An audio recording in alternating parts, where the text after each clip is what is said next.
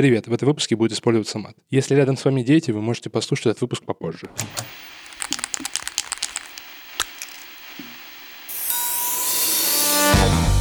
Привет,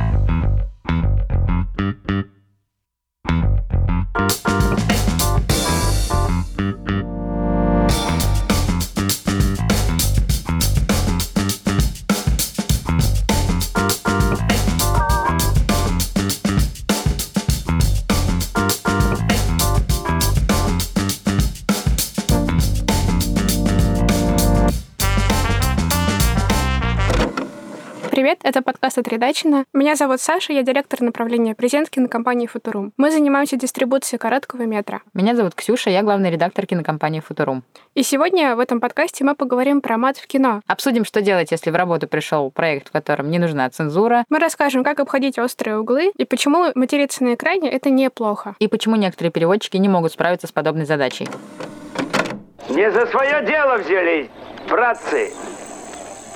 Вы что же хотели меня удивить? Меня, который обкладывал целые батальоны? Да я матом вышибал страх из людей и гнал их под кинжальный огонь! На смерть! На гибель и победу! А ну, бабы, закрой слух! Как только появился кинематограф, сразу же возникли проблемы с нецензурной лексикой. В эпоху немого кино мат на экране был вполне обычным явлением. Актеры иногда говорили совсем не то, что было прописано в сценарии, а догадаться об этом мог только тот, кто умеет читать по губам. И примеры такому можно найти в голливудской военной драме «Какова цена славы». Беззвучная ругань вызвала скандал. Конечно же, зрители могли догадаться, что на самом деле говорят актеры, это вызывало смех, и фильм повышал свои продажи. Приходят 30-е годы, в кино приходит звук, и вместе с ним приходят, естественно, проблемы насчет того, как использовать нецензурную лексику, насколько вообще ее можно использовать, и что об этом думают различные политические и религиозные деятели. И тогда был принят кодекс Хейса, который запрещал прибегать на экране к непристойным высказываниям. Вообще это была всеобщая цензура, которая запрещала не только мат, но еще и наготу, всякие эротические сцены и многое подобное. Да, на экране нельзя было показывать сцены э, с оружием, нельзя было показывать внутреннюю сторону бедра женщин, женщины, это тоже считалось наготой, и еще кучу-кучу других вещей запрещали к просмотру. Кодекс Хейса продлил свое существование вплоть до начала нового Голливуда, то есть это конец 60-х годов. Все оковы упали, и на экране началось бесчинство. Это бесчинство началось э, с фильма «Кто боится Вирджинии Вульф», который вышел в 66 году. Однако Кодекс Хейса не помешал Кларку Гейблу фильму «Несённый ветром» выругаться на экране. Просто без тормозов чувак был. Он произнес одну фразу, которая стала культовой и попала в топ-100 самых известных цитат из американских фильмов. Если переводить на русский язык, он сказал, честно говоря, дорогая, мне наплевать. Жестко, да?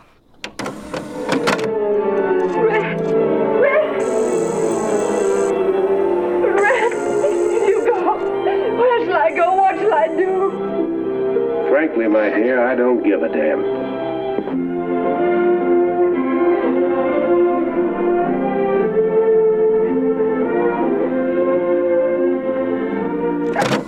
И тогда эта фраза считалась очень оскорбительной. Конечно, если сейчас эту фразу на экране произнесут, никто не будет возмущаться или кричать, потому что у нас уже полно фильмов Гая Ричи и тому подобных режиссеров, и мы уже этому не удивляемся. Но тогда, когда на экране были одни пуритане, и одни пуритане были в зрительном зале, эта фраза просто вызвала шок. А что было у нас в России? Ну, все мы прекрасно помним эпоху 90-х, когда на полки пришли видеокассеты с озвучкой довольно известных сейчас людей. Это Михалев, э, Володарский, Гаврилов и я думаю, что еще множество других голосов. Думаю, что многие из вас смотрели фильмы на кассетах э, и слушали вот эти вот авторские переводы. Лично мне очень нравятся переводы Алексея Михалева. Кинокритик Кудрявцев вообще называл его Моцартом синхронного перевода, потому что тот на лету схватывал интонацию фильма. А для того, чтобы полностью фильм перевести и озвучить, ему нужно было посмотреть его всего лишь там пару раз. Да, представляете, какая большая разница между переводчиками сейчас и переводчиками 90-х. Это совершенно разные люди. Тогда они действительно смотрели посмотрели фильм, и на второй, третий, четвертый раз просто синхронили его. Это высший пилотаж, я считаю. Вообще, переводчики 90-х — это не какие-то случайные люди. Тот же самый Михалев, а, он окончил Институт стран Азии и Африки при МГУ, и он разговаривал на персидском языке, он работал в посольствах, встречался с Брежневым. Ну, то есть человек занимал довольно высокую должность. Но потом резко стал озвучивать и переводить фильмы. Ну, возможно, это было как хобби, чтобы отвлекаться от всяких серьезных дел. Да, есть такой стереотип, что этим занимаются люди, которым ну, просто нечем заняться, и они просто по приколу садятся и начинают переводить. На самом деле это такая же работа, и если не сложнее, чем какие-то другие. Поэтому можно только восхищаться. Как бы ни было это странно и забавно сейчас, как бы не стебались над этими одноголосыми озвучками, тем не менее, это действительно огромный труд. Да, потому что, казалось бы, такой серьезный человек начал переводить пиратские видеокассеты, и, например, такие фильмы, как э, «Самолетом, поездом, автомобилем», «Пролетает от гнездом кукушки», я смотрела в его переводе, и они прекрасно озвучены. Несмотря на то, что это было сделано буквально в смысле на коленке. Ну, прекрасно озвучено это очень такое м- аккуратное название.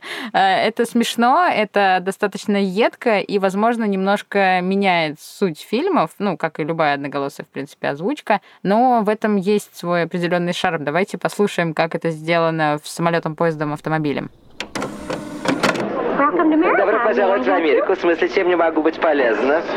Можешь. Ну так скажите, что мне для вас делать? Начни с того, бля, что эту улыбку, бля, со своей розовой мордой, бля, запихни себе в жопу, бля.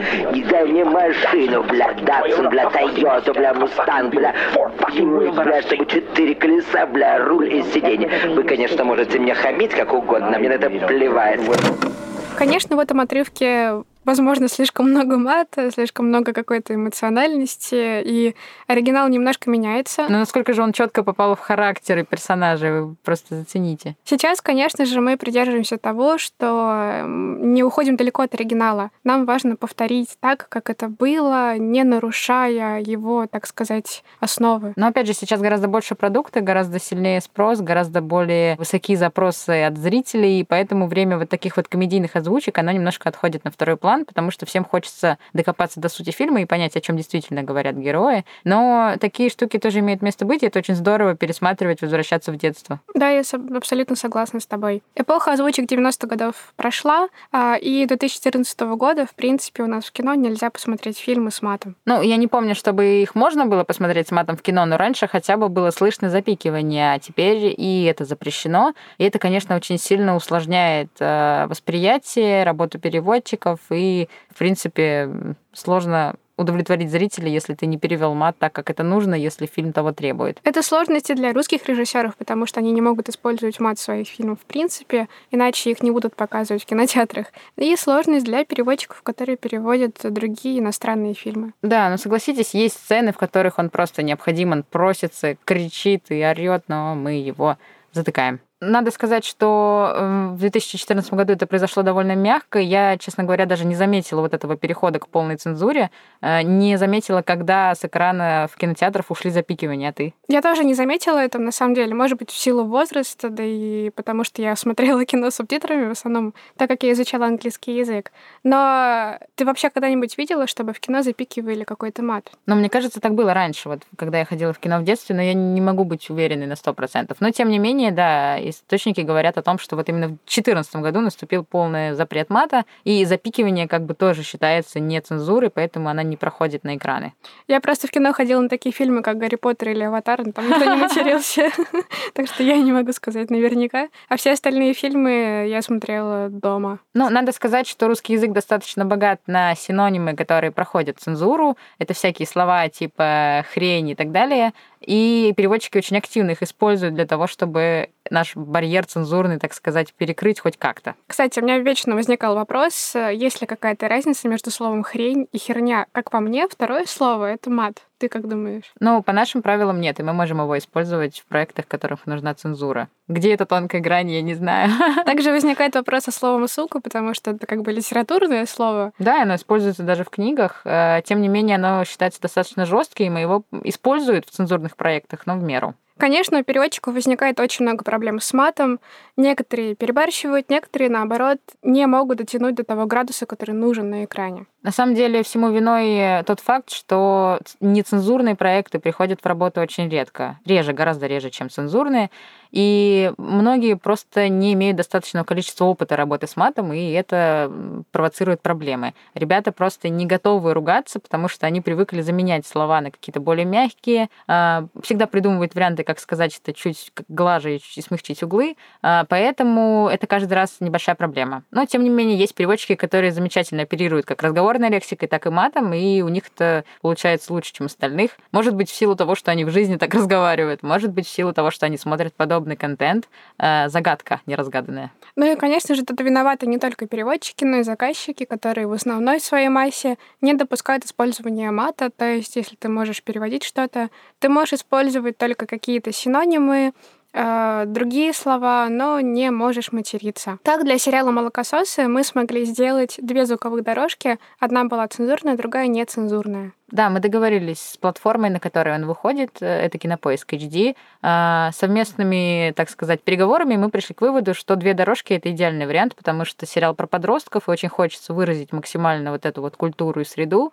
И, естественно, отсутствие мата в сериале про подростков — это странно, поэтому для тех, кто не готов его слышать, мы сделали цензурную версию, а для тех, кто хочет э, немножко более интересного, так сказать, просмотра, добавили 18+. Как по мне, самое главное, это, конечно же, органичность перевода, чтобы мат смотрелся нормально, чтобы он вплетался в канву фильма, а не выглядел, как будто бы это белое пятно. Да, согласна. Очень часто бывает такое, что переводчики переводят каждое матное слово, невзирая на то, как это смотрится в русском предложении. То есть, если в английском это нормально использовать внутри фразы fucking, то у нас матные слова, они не так хорошо вплетаются как прилагательные и немножко неорганично звучат. Поэтому здесь нужно соблюдать вот эту грань между подстрочным переводом и адаптацией на русский, даже если это дело касается мата. Ну и постоянно приходится залезать в словарь синонимов, чтобы слово «факт» не переводить каждый раз одинаково.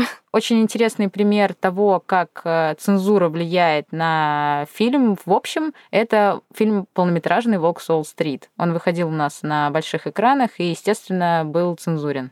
Слово а, «фак» в этом фильме повторяется 506 раз.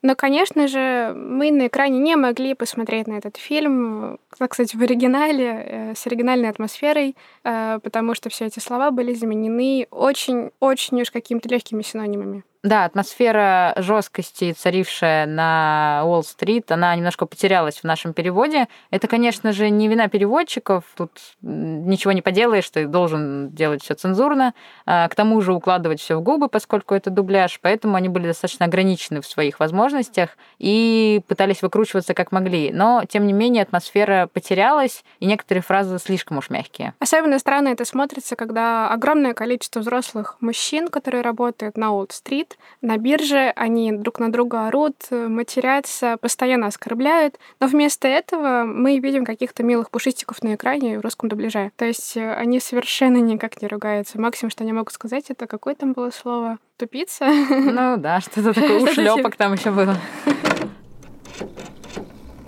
Uh, we don't start dialing at 9.30 because our clients are already answering the phone. Three, two, one, let's fuck! You want to know what money sounds like? Go to a trading floor on Wall Street. Required. Fuck this, shit that, cunt, cock, asshole. I couldn't believe how these guys talk to each other. Good fucking I was hooked in seconds. It was like mainlining adrenaline. Yeah, fuck face. Look at where the stock's at today, huh? You can't get anywhere. At 44. Pick up the cocksucking phone. Sorry, the market's been great as well. You are such a fucking douchebag, Hannah. We don't give two shits about how technology works, because all we care about is getting fucking rich. Нужно набирать номер в 9.30, потому что наши клиенты уже висят на телефонах. Три, два, один. Всех раком! Хотите услышать язык денег? Загляните в торговый зал биржи на Уолл-стрит. Мат там стоит пятиэтажный. Туда-сюда и во все дыры. Я в жизни не слышал, чтобы люди так разговаривали. Я влюбился в этот мир сразу же. Это было похоже на прямой укол адреналина в мозг. Эй, ушлепок, посмотри, какой курс на сегодня. 40. Да возьми ты, сука, телефон. Извините, сэр. Извините, сэр. Же ты заколебал, Ханя. Да нам насрать на то, как технологии работают. Нам интересно только то, как разбогатеть. Ну и как вам этот пятиэтажный мат? По-моему, это не мат. Бедный Леонардо настолько сильно восхищался этой атмосферой в Солт-стрит, но мы вообще не можем разделить его радость. Да, потому что не очень понятно, что же вызвало такой восторг щенячий, потому что ему нравится именно жесткость этой атмосферы, то есть то, как они друг с другом общаются, то, как орут и ругаются, а в нашем варианте он просто такой, ого, как здорово. Как будто он пришел в первый класс новой школы, а, а не в какую-то безумную серьезную организацию. Как ты думаешь, в этом случае переводчики могли бы как-то ужестить этот эпизод? Очень многое зависит от заказчиков. Вполне возможно, что более жесткую версию перевода просто не пропустили. Так бывает, и это, к сожалению, нормальная часть процесса. Но при этом, когда переводят фильмы Гая Ричи, о котором мы сегодня уже вспоминали, а, там больше грубостей. Да, с Тарантино то же самое. Я думаю, что просто есть э, определенный спрос, определенная аудитория у каждого фильма, и заказчики, и маркетологи эм, контролируют перевод с целью именно понравится конкретной аудитории. Меня всегда поражала эта двойственность, потому что в фильме «Волк Солт-стрит» там показано все э, секс, наркотики, рок-н-ролл, но почему-то материться нельзя. Э, почему тогда не запретить, в принципе, сам фильм? Ведь он сам состоит на 100%. Так, ну ты сейчас ну предлагаешь что Нет, ну я пытаюсь размышлять, как люди, которые пытаются... Нет, я согласна, цензура очень однобокая вещь. Вот на данном этапе сейчас у нас в стране. Конечно, некоторые сцены вырезаются, некоторые фильмы не допускаются, но это все трактуется достаточно старыми правилами и в основном связано со всяким нацизмом и э, гей-пропагандой. А все остальное проходит, все остальное, кроме мата, и это, конечно, немножко грустно, потому что фильмы, которые априори 18+, они должны звучать так, как будто бы это 18+, они не так, как вышло. Да, я думаю, что режиссер Мартин Скорсезе не зря добавил такое количество мата в этот фильм, и то, что его не перевели и никак не уделили его внимания, кажется мне не совсем правильным. Да, в данном случае все, что мы можем предложить, это смотреть фильм в оригинале с субтитрами и восхищаться количеством мата. Субтитры, конечно, тоже не идеальные. Мы все прекрасно понимаем, что в интернете много не очень хороших субтитров, но что поделаешь. Да. Кстати, есть такая небольшая особенность, что иностранный мат не так сильно бьет по ушам, как русский мат. Возможно, именно потому, что у нас цензура, потому что мы не привыкли с экранов слушать матные слова и воспринимаем их в штыки. Ну и, наверное, потому что родная речь воспринимается как-то более эмоционально. Ближе к сердцу. Да, как же ты мог? Русский мат ближе к нашей русской душе, так сказать. Поэтому иностранные слова, они, э, у них не такой эмоциональный окрас. Лично я, когда перевожу фильмы, короткий метр, сериалы, неважно, с матом обращаюсь тоже очень осторожно. А, тут надо понимать, что большая часть проектов, естественно, все еще цензурная, но на своем YouTube-канале мы можем, в принципе, отрываться по полной. И некоторые короткометражные фильмы, они требуют мата, когда атмосфера накалившаяся, когда герои ругаются в оригинале, когда ситуация просто требует того, чтобы человек среагировал, используя мат или что-то чуть менее жесткое. Надо сказать, что я действительно стараюсь обращаться с матом очень осторожно, потому что иногда он может прозвучать неуместно, даже если в оригинале мат. Поэтому мы стараемся продумывать это заранее, обсуждаем с, собственно, с Сашей, как с директором направления «Презент», и решаем, нужен этому фильму мат или нет. Потому что если мат будет, то придется делать дисклеймер, помечать, что фильм 18+, и, естественно, предупреждать зрителей о том, что контент э, для взрослых. Наверное, расскажу поподробнее, что такое презент. Э, это дистрибуция короткого метра. Мы сами ищем авторов, пишем им, спрашиваем их согласие, заключаем договора, переводим и озвучиваем фильмы, которые мы потом выкладываем на наш YouTube-канал. И, собственно говоря, это такая отличная площадка для того, чтобы нам тренироваться, тренировать новых переводчиков, новых редакторов и самим э, получать удовольствие удовольствие от процесса перевода, потому что когда это какой-то коммерческий заказ, мы, конечно же, заключены в рамки. У нас есть какие-то определенные сроки, и требования. Но на нашем канале наши правила, и, соответственно, мы можем переводить так, как мы хотим. Можем использовать мат, можем переводить один фильм там около недели, если это того требуется, например, если это дубляжный фильм. Поэтому на нашем канале вы можете увидеть именно то, как мы хотели бы переводить все. Это действительно очень хорошая площадка для обучения новых переводчиков, в том числе э, фильмы, в которых есть мат, очень полезно отдавать ребятам на обучение или на тестовое задание, потому что сразу становится понятно, насколько человек вообще готов к таким поворотом, потому что очень много на практике встречается в основном девушек, которые стесняются, не хотят, э, по каким-то соображениям не используют мат. И это может стать проблемой в будущем, о ней надо знать заранее. То есть э, даже если человек хорошо переводит, я должна понимать о том, что не нужно его направлять на проект, где будет много мата, какой-то разговорной речи, потому что, скорее всего, все будет смягчено, убрано, и придется все переделывать. Такой переводчик все еще остается хорошим переводчиком, да, при условии, что он делает качественный текст. Но вот эти вот нюансы нужно иметь в виду, потому что действительно не все могут справиться. Но это не значит, что переводчик плохой. А всегда девушки переводят мягче, чем парни? Очень сильно разнится, но так скажу, что по большей части мягчат девочки. Мальчики не мягчат. Мальчики очень здорово придумывают всякие аналоги, даже если это не мат, то есть у них, в принципе, лучше получается с разговорной лексикой. Но и девчонки такие тоже есть, и это очень здорово, потому что нужны, конечно, универсалы, которые могут переводить и про подростков, как в молокососах, и в то же время какую-то романтику. Такие гендерные различия. Да, да, к сожалению, без этого никуда. Но это факт, это практика, так есть. У нас есть один интересный фильм, один из многих интересных фильмов на канале, это «День первый», а, и там мы использовали мат в тексте, и актер дубляжа отказался озвучивать этот фильм. Он сказал, что он не будет материться без причины. То есть мы должны были аргументированно объяснить ему, почему он должен был сказать это одно матерное слово. И, к сожалению, так как он не захотел этого делать и э, привел другой синоним, более мягкий, нам пришлось э, менять этого актера на другого. Даже такие случаи бывали. Да, потому что зачастую на одном единственном матном слове построена какая-то сцена, построен сюжет, как вот в случае с Днем Первым, и это просто необходимо для того, того, чтобы звучало уверенно и правдиво. Конкретно в этом фильме там рассказывается история о том, что в прачечной стали работать роботы. И как только человек начинает злиться и на этого робота кричать, у робота включается сигнализация о том, что используется ненормативная лексика. То есть мы не могли тут обойтись какими-то другими словами, нужно было именно ругнуться. Потому что тогда а, смысл фильма и его логика повествования была бы разрушена. Да, то есть зритель почувствовал бы какую-то неправду. И это всегда не очень приятно, когда ты понимаешь, что тебя как-то как будто бы обводят вокруг пальца. Поэтому, да, в этом случае мат был необходим, и я считаю, что даже при условии, что я не так прям часто ругаюсь матом и использую его в реальной жизни, но в фильмах это зачастую необходимо и нужно использовать. Вы заплатили за использование. Возврат невозможен. Заплатил за что, идиот? У меня на это нет времени. Позови человека. Извините, в данный момент работников людей нет. Сейчас же приведи мне блядского человека. Ругательством здесь не место. Тебе здесь не место, долбоящер! Извините, вы хотите узнать, как добраться в Дербишир? Заткнись и верни мне мои долбаные деньги! Извините. Извинись еще раз, мудила, давай! Я надеру твой железный зад так, что ты взорвешься нахрен!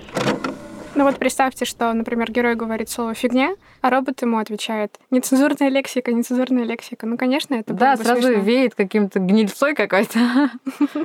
Именно поэтому я, конечно же, за разумное, так сказать, использование мата в текстах, чтобы он всегда был как-то обоснован, логичен, а, органично смотрелся, но мне нравится, когда он есть, потому что он правда украшает. У меня даже есть где-то скрин переписки с переводчиками, когда мы обсуждали новые проекты, и они э, узнавали, будет ли цензура. Я написала, что вот такие-то слова использовать можно, и они все втроем одновременно написали «Ура! Здорово! Как классно! Сейчас поматеримся!»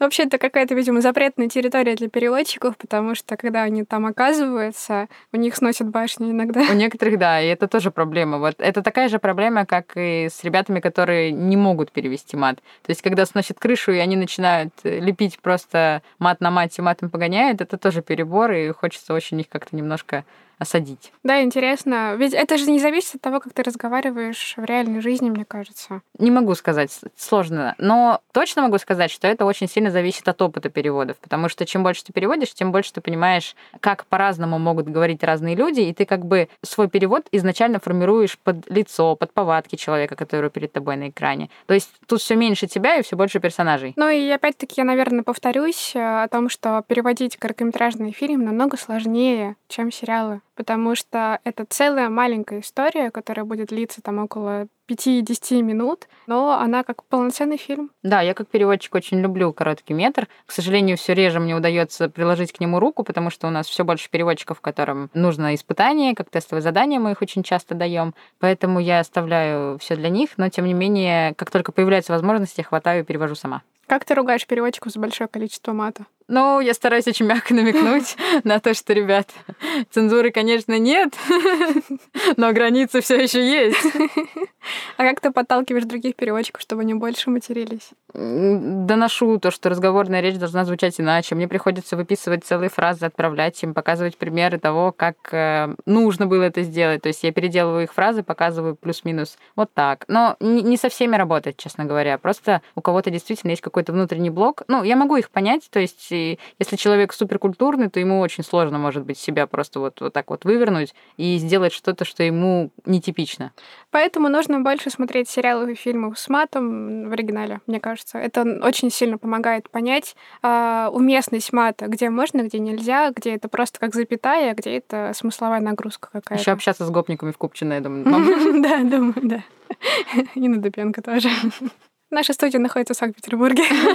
Продолжая тему того, как по-разному переводчики переводят одно и то же матерное слово, перейдем к эпизоду из сериала «Прослушка» 2002 года. Там есть замечательная сцена, как два копа приходят на место преступления и пытаются разгадать тайну убийства женщины, пытаются понять, как прошла пуля и что вообще произошло. Так вот, эта сцена, она целиком состоит из матных слов. Сама по себе сцена снята очень интересно. А, во время нее ни один актер почти что не говорит, там нет диалогов. При этом они постоянно повторяют одно и то же слово. Угадайте, какое? На букву F. F-word. Oh, fuck. Motherfucker.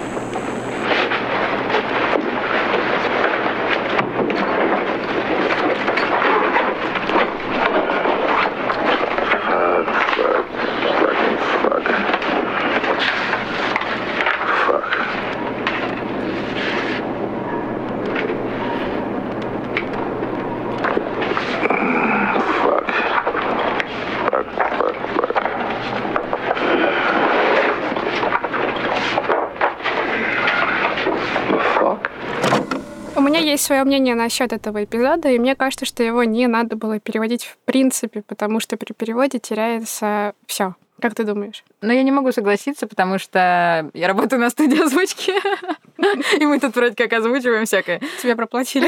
Да, скорее всего. Но в любом случае все нужно озвучивать, э, потому что оригинал бросится в уши. Если ты подряд смотришь э, серию на русском, и внезапно он закончится, и начнется английский, то у тебя будет э, праведное возмущение, как так, потеряли звуковую дорожку, очень плохие, криворукие, все дураки. Это цензурная сейчас была версия.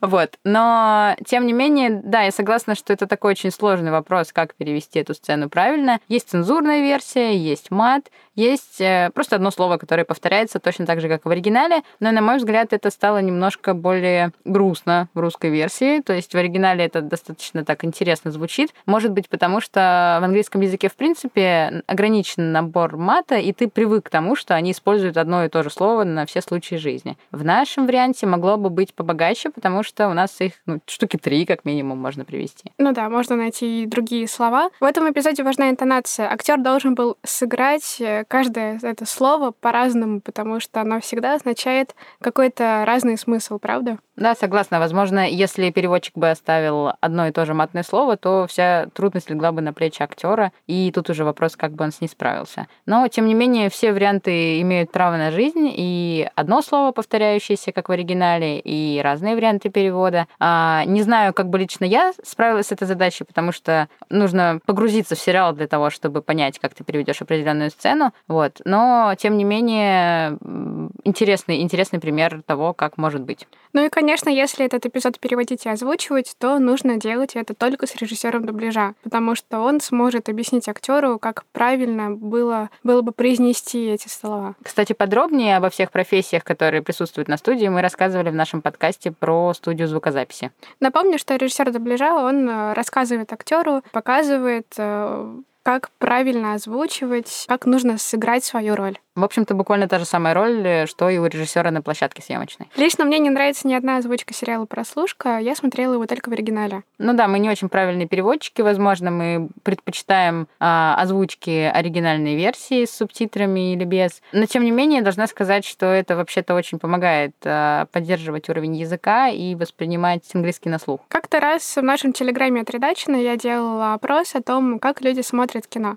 Они смотрят его в оригинале с субтитрами или им все равно как. И многие ответили, что они такие смотрят э, субтитрами, то есть многие предпочитают все-таки оригинал. Конечно же, это неправильно, учитывая то, что я тоже работаю на студии звукозаписи, но все же. Те, кто отвечал, что смотрят э, в дубляже или в какой-либо озвучке, как причину того, что они не смотрят с субтитрами, указали, что им неудобно. И я могу их понять, потому что очень часто субтитры сделаны не совсем по правилам, не совсем по нормам, и строки сильно длиннее, чем э, нужно, и ты, пока читаешь текст, не успеваешь смотреть на сцену, и наоборот. Смотришь на сцену, текст уже исчезает, ты ничего не понял, что там было, непонятно. Вот. И э, это действительно одна из причин. То есть, если бы субтитры делались по правилам и были той длины, которая необходима, там все, все это расписано в интернете, сколько секунд он должен держаться на экране, сколько символов в него влезает. Я думаю, что если бы субтитровщики исполняли эти правила, то у нас гораздо больше было бы зрителей, которые переходят на оригинал с субтитрами.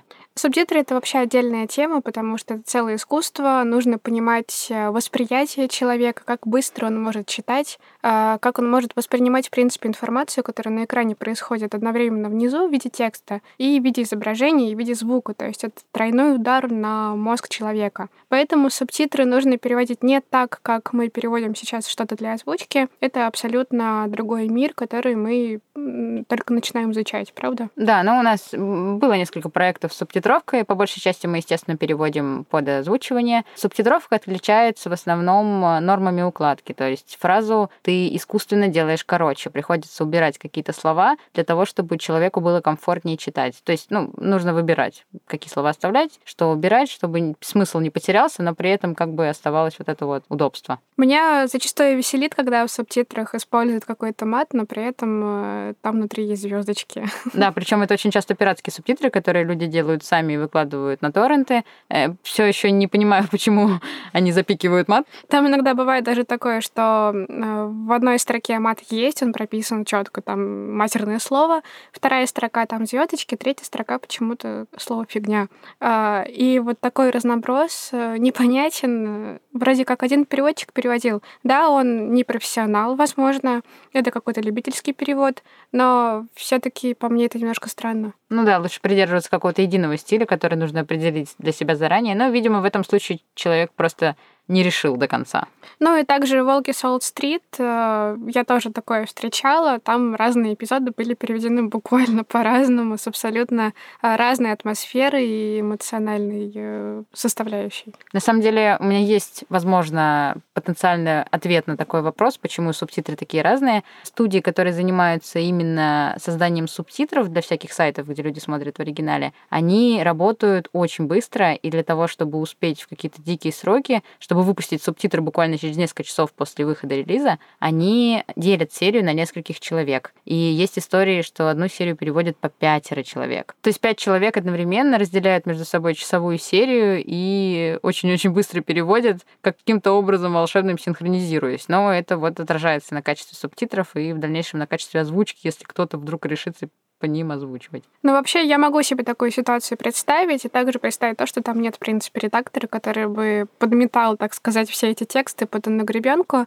Э, думаю, да, такое возможно. И такое же я даже встречала при переводе с английских субтитров каких-то новых сериалов. Вот сериал вышел, например, утром, а субтитры готовы уже к вечеру. Конечно же, один человек бы не справился. Наверняка там работало много человек, поэтому они быстренько сидели, набирали текст. Если это какой-нибудь немецкий сериал, там появляются английские субтитры, собственно говоря, это тоже перевод, как и наш, и там э, была видна четкая разница в стилях. Ну, понятное дело, что все мы ограничены в сроках, и эти субтитровщики делают не, не менее сложную работу, чем мы здесь на студии озвучки, и сроки у них гораздо более горящие, потому что они обслуживают сразу несколько сериалов, которые выходят буквально каждый день. Поэтому, да, нужно понимать, что качество субтитров зависит еще и от этого. Давайте вернемся к нашей теме мата. Какие сериалы ты не можешь представить без нецензурной лексики. Так, надо подумать. А, ну, как минимум «Отбросы», наверное, это сериал, э, который я посмотрела в озвучке «Кубик в кубе», когда они только-только становились популярными, и он у меня теперь неотъемлемо ассоциируется именно с их голосами, потому что а, я как-то попробовала посмотреть его в оригинале, и мне не зашло, честно говоря, потому что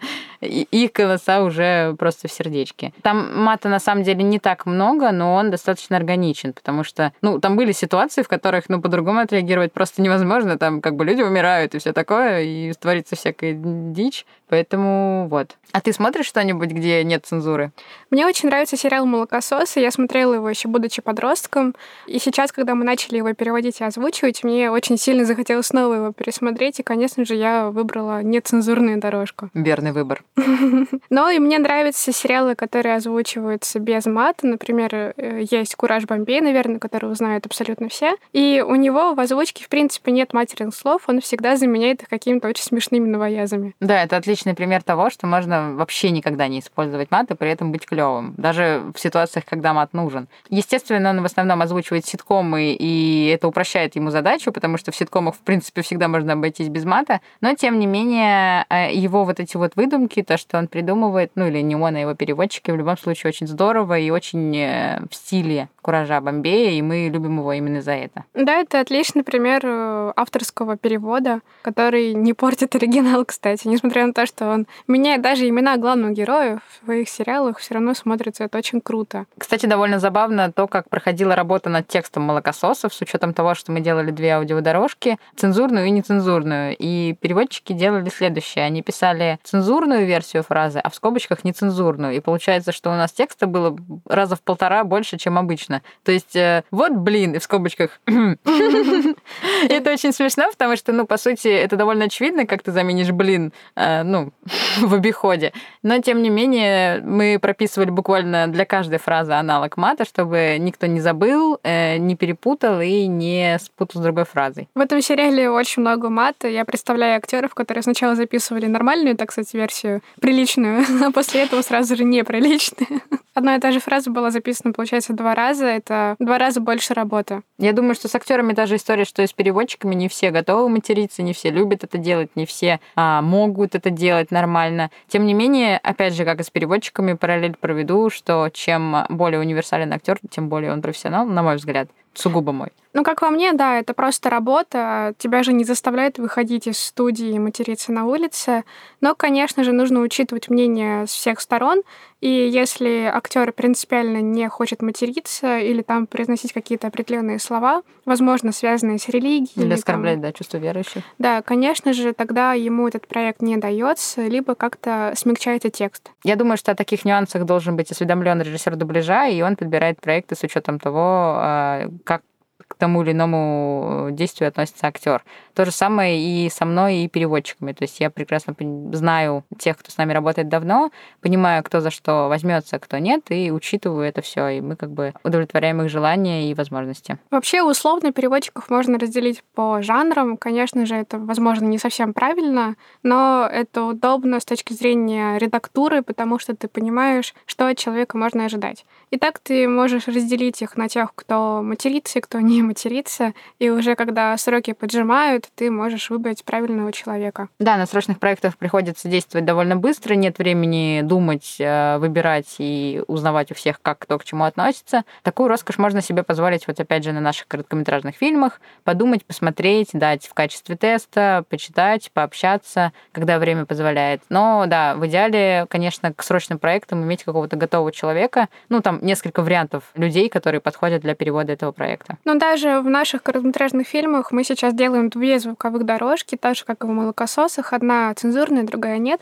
потому что разные площадки не позволяют, например, показывать фильмы с матом. Поэтому для нашего YouTube-канала мы, конечно же, делаем, э, если это того требует, э, дорожку с матом, а для каких-то показов э, в онлайн-кинотеатрах или там всяких других местах мы, конечно же, будем использовать нецензурную дорожку дорожку. В общем, как мне кажется, мат в кино необходим, но главное подходить подходить к нему разумно. Да, переводчикам надо знать меру и контролировать себя, когда звучит заветная цензура не будет. Спасибо, что были с нами. Заходите на наш телеграм-канал, оставляйте комментарии, ставьте лайки. Ждем вас в следующем подкасте. С вами был подкаст от Редачина. Саша Кошелева, Ксюша Берман и наш звукорежиссер и продюсер Матвей Докунов. Пока-пока. Пока-пока.